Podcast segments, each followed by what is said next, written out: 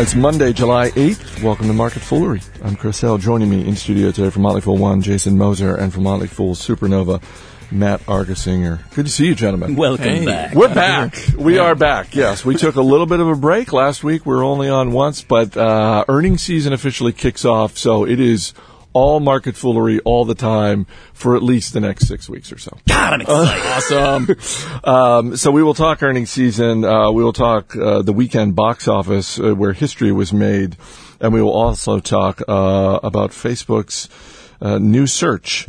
Um, but let's start with with earnings season. It officially kicks off today. Alcoa reports after the market closes today, and Alcoa, by virtue of, I guess, because the ticker symbol is AA, um, it, it, it, it, signals the beginning of earnings season. But we also had last Friday the jobs report come out. It got less attention than normal just because it bumped right up against the Independence Day holiday, but 195,000 new jobs added. Uh, it, it, struck me as one of those reports, as Ron Gross uh, refers to from time to time, as there was something for everyone. like if you're pessimistic, there was something in the report for you. If you're optimistic, um, but Jason, I'll just start with you. In the wake of the jobs report and with earnings season kicking off, how are you feeling about the economy in general, and what are you thinking about the market?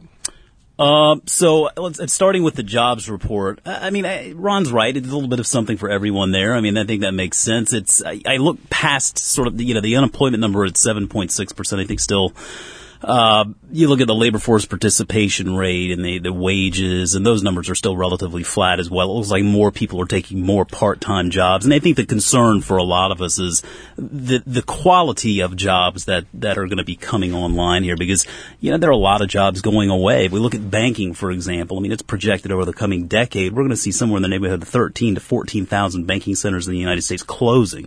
Mean, that's a lot of jobs right. that aren't really going to be coming back because banking has moved online. And so I think we're going to continue to kind of see that stuff happen. There'll be more jobs that come to different industries and whatnot, but I, I think that really it does bring to question for me the quality of the jobs that are going to be out there in the coming years. Uh, because if, if it's a lower quality job, doesn't make as much money, doesn't offer as many hours, then I think there's reason to be concerned that the economy may not be as, as robust uh, as, as people are hoping. But with that said, I think you have to remember the last 10 years were irrational in virtually every way. I mean, that was based on really a fraud from the very beginning of housing prices being way overblown, right? Yeah. So that was a lot of money that didn't really exist in the first place. So, at the same time, there were some big positive revisions in some previous months in the jobs report. I, it's to me, it's it's it was pretty strong. I think the economy's in a good place. I agree um, that one of the things we'd like to see is, you know, we, we haven't seen sort of the increase in wages or the, you know, the, the unemployment rate come lower, which means that maybe the underlying strength isn't really that, that big. But I, I took away it pretty positive. And to me, the stock market's the biggest um, indicator, right? The stock market's near all time high. It's been a heck of a run um, yep. over the last week. And that's telling me that, hey, the, the market thinks the economy is in pretty good shape. I, I, tend to go along with that. How much of that, though, do you think is fueled by, and we've talked about this before, this whole notion that uh, maybe not so much for individual investors like you and me, but for professional investors, fund managers, that sort of thing, they are looking, in some cases, around the globe and increasingly the U.S. is where they want their money because Europe hasn't been a good place to invest broadly for a long time. Uh, we're we're seeing signs of the slowdown in China. So it seems like at least some percentage, and I have no idea what, but it seems like at least some small percentage of this has got to be fueled by, at the top level, professional investors going, well, I'm going to invest in the U.S. because really there's nowhere else to invest. I agree. I mean, I I was shocked the other day. I was looking at the emerging a lot of the emerging market indexes, and they're all way down yeah, for the year, Brazil, trailing the U.S. market dramatically. Big time. Brazil's down double digits. China, we saw we talked about China. China's down, and you know there's just all this uh, there's all this unrest going on. Brazil, one Egypt, Egypt, one uh, the Syria thing keeps going on. It's just gosh, if I have to invest in a place where the the government's relatively stable, the economy's decent. Um, I can I can the transparency of the the markets and the businesses are, are fairly strong. The U.S. is one of the few options. Maddie said the key word there to me. The one I was thinking was transparency. I just I think that when you look at it on a global scale, uh, there there is no other place that that you can feel more secure about your investment because of the accessibility of information today. It's just that much easier for us as investors uh, and, and, investors everywhere to find the information they need and really to separate uh, the cream from the crop, so to speak. And I think that you're going to see, I, I, believe we're going to see some, some relatively strong market conditions for a while here going forward because short-term interest rates are are are going to be low for a long time, and we're seeing sort of a tick up there in mortgage rates. Uh, but but really, the Fed has committed to keeping those short-term interest rates low through around 2015ish. I mean, there's an unemployment benchmark there with six and a half percent, which is, is there's a lot a lot of work to, uh, left to get to that point. And so when you see something like that, there just aren't going to be there, there's no other place to really get those kinds of returns other than the market. And really, when you're talking about the best market uh, the best opportunity in the world, it, it has to be domestically. I would here. say one concern I have is that all this attention, all the all the capital that's flowed into the U.S., part of that's helped the U.S. dollar be so strong, and you know we've had a little bit of a, a what we call a manufacturing renaissance here. Our labor markets have gotten a little more competitive. If the dollar keeps getting stronger, that could end up being a weight on the economy, but we're not quite there yet. Is there one particular thing in earnings season that you guys are watching, looking for. It can be from a company, it can be from an industry. Um, uh, I did an interview this morning on one of our affiliate radio stations, and one of the things I had said was, personally, I'm looking for out of consumer technology. I'm just curious to see to what extent some of these companies start talking about the holiday, um, whether it's uh, Microsoft with the Xbox, you know, the gaming systems, or even just the fall, because I think a lot of people are looking at the companies like Samsung, Apple, etc., and saying, what to what extent are you telegraphing what new gadget or updated gadget is coming this fall? But Maddie, what about you? What are you watching? You know, I, I think I said this prior to last quarter's earnings, and it, to me, it, it still comes down to top line growth. You know, I'm still looking at um, what companies are doing to really grow. Well, I mean, to really achieve true growth of the business, which is really has to start at the top line. Um, and and to me, you know, I I'm looking at I'm looking at retail companies. We, we talk about Amazon all the time, but you know, I, I want to see if there's this. We've we've seen some confidence return to the consumer market. Are consumers out there spending? You know, one one interesting I, I mentioned this I, I, think on Investor Beat a while ago was I was looking at Winnebago. Winnebago just had blowout results. They sell RVs. Right. I mean, gas guzzling, huge, expensive vehicles, and they had a they had a great quarter. And that tells me, gosh, if the consumers out there going to spend can spend seventy five thousand dollars on an RV, that gets about eight gallons to the you know eight miles to the gallon. Eight miles to the gallon. Sorry, eh, eh, that that tells me the consumer is a lot stronger than we think. I'd like to see if that carries forward this earnings season. Jason, what are you watching? Yeah, I think that's basically just focusing on that top line sales number because really that's we've seen these companies over the past few years have just cut costs to the bone, and so they've been able to maintain relatively decent net margins in the face of of less than stellar uh, revenue growth over over the past few years, and so really we need to see that sales sales growth resume, uh, or else you know the earnings earnings can only be you can only cut so many costs, and earnings are going to be relatively flat if they can't grow those sales numbers. The big winner at the box office this weekend, and it was an extended five day weekend because of the holiday, was Despicable Me 2 from Sony Entertainment. Uh, took in 142 million at the box office, which sets a new record for animated films, just eking out a victory over Toy Story 3 uh, which took in, I think, 140 million, 141 million over the first five days. And Jason, we talked about this recently. You look at the, it's a good year for the box office overall, not just in terms of revenue, because that can be a little misleading with ticket prices going up, that sort of thing, but also in terms of tickets sold it's a good year at the box office. And at the halfway mark, right now, Disney in the driver's seat with three of the top six grossing movies in the U.S.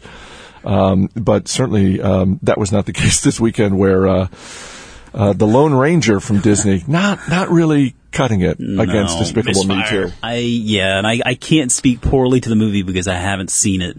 Uh, but by the same token, you know, I was looking at this the other day, and I like on for Disney you know, the pro for Disney is that you look at their studio segment and it's about 8% of their operating income. So things like this don't really kill it. And, and obviously the, the Monsters University performance is going to help balance, uh, Lone Ranger's, uh, shortfall. Uh, out a little bit. But you know, on the, on the other side of it, there's just no planet where it should cost 250 million dollars to make the Lone Ranger. I mean, that to me is just it's like one of the most bare bones concepts out there. It's a Western theme, basically, an Indian and a cowboy and a couple of horses, right? So, I mean, for it to be 250 million dollars, apparently a lot. Apparently a lot of explosions. Right. It's, I mean, just for, for, to, $250 million is just an absurd amount of money for a production like that. And you look at Despicable Me, which it was something like 75 million maybe to make that movie Yeah. less. I mean, a third of what Lone right. And so cost. that's, that, that's just the beauty of those animation, uh, movies. And, and we, we talked about it before that, that Despicable Me and Pixar's done a great job of this, of, of attracting wide audiences. You know, I, I would go see Despicable Me even without my kids. It was just a good movie, right? And, and the same thing with a lot of those Pixar ones too.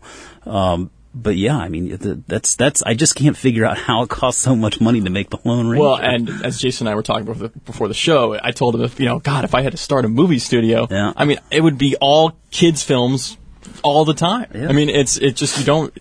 And uh, Lone Ranger's a bit of an example of this. Is that you know you, you pay you have to pay these actors a lot of money, and they're good, they're great actors, Yeah. and they, they attract a, a huge audience. But when you're paying someone like you know Johnny Depp or Brad Pitt um, a lot of money to be in movies, man, better you better hope you hit hit the mark. yeah, that doesn't mean it's going to be successful. Right. But the interesting thing there, um, you think about just the universe of movie making, and there are a few directors. Woody Allen is one. I think Spielberg is another. I think Steven Soderbergh is maybe even in that group as well. Uh, Martin Scorsese. These are directors who are so highly regarded that you have really expensive actors who would otherwise charge $40 million to be in their movie, and they'll say, oh, I'll work at scale. Like Woody Allen. Right. All of his movies, pretty much all of them make money because all of these actors are willing to work with him.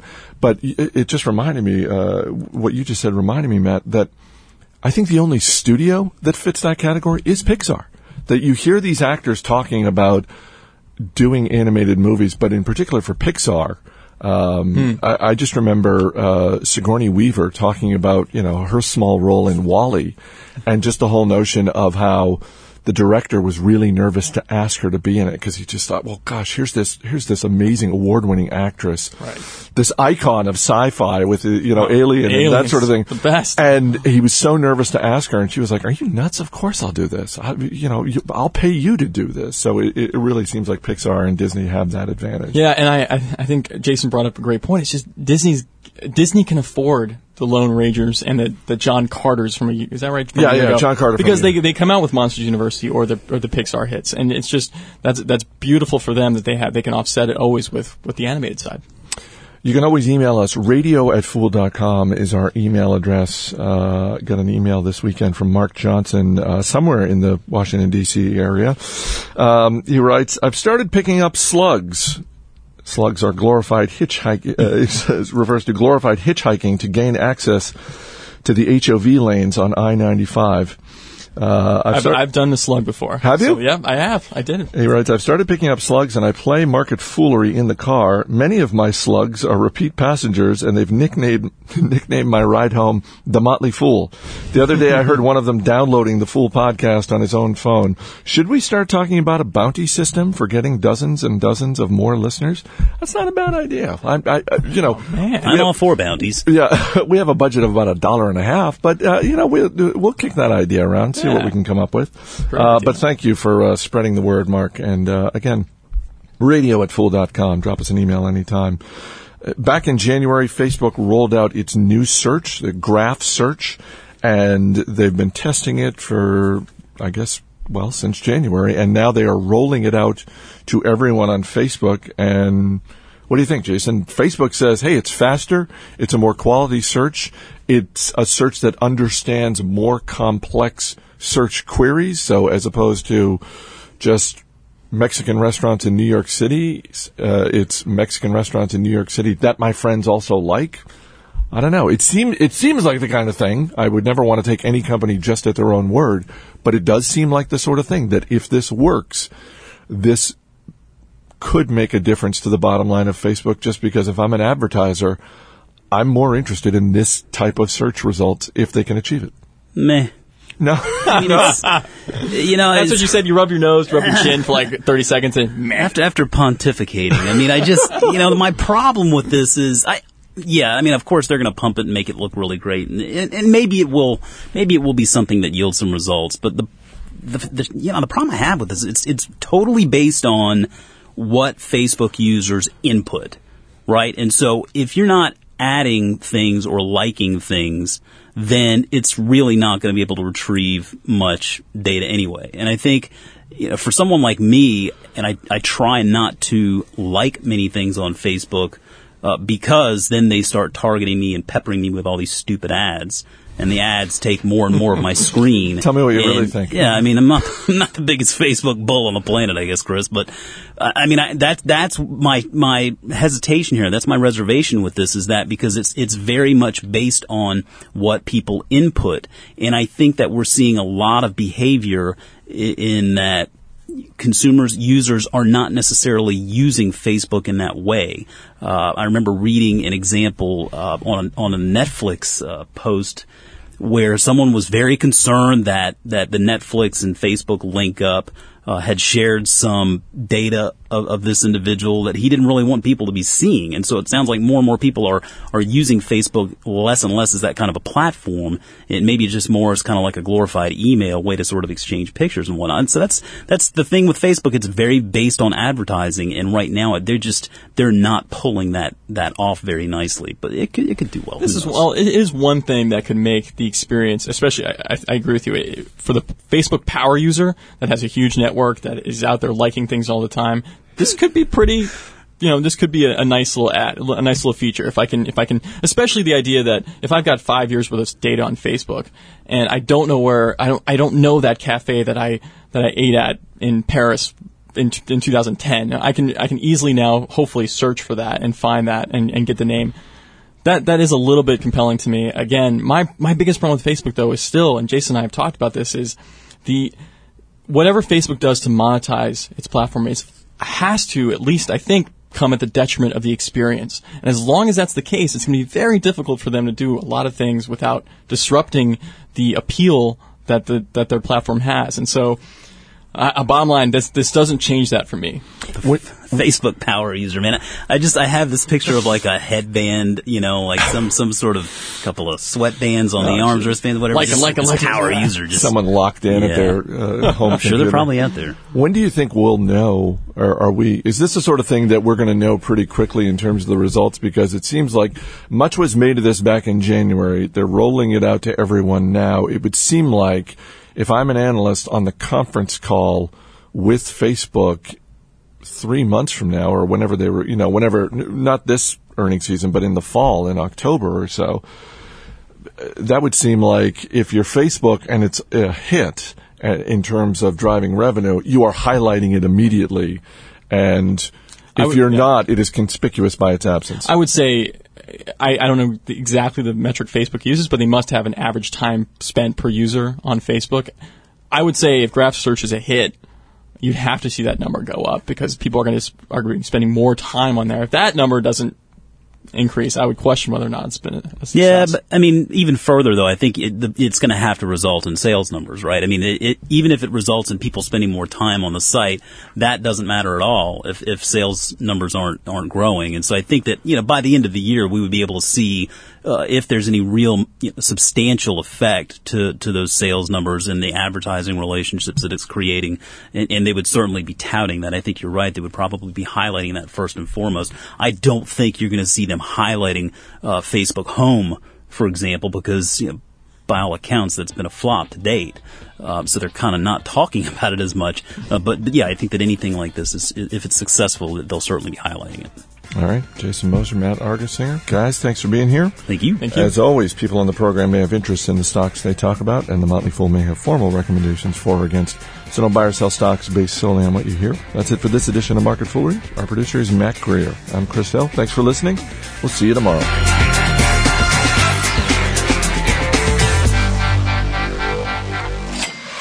Quick belated shout out to Andy Murray, first British man in 77 years to win Wimbledon. yeah. Andy Murray? Yeah. I thought you said Andy Murray. I did too. Oh, I was sorry. like, the singer? I Andy. was like, Andy. yeah, Anne Murray. Dude, that was. She was did you guys Family watch that match did you? yesterday? By the way, that was an epic match. I saw. Uh, I saw just the last bit of the third set. I'm surprised he got that thing done in three straight Dude. sets. Early on, I'm, and I'm not a huge tennis person, but early on, Djokovic looked so in control. Every shot Djokovic took, it looked like Andy Murray was like running back and forth across the court like a desperate man. And I, I don't know how he did it, but somehow he just got control of that match, pulled it out. It was amazing. Man had a weight of a country on his shoulders. He did. But if Anne Murray had won, that Oh, That would have been huge. That would have been market foolery worthy right there. you know.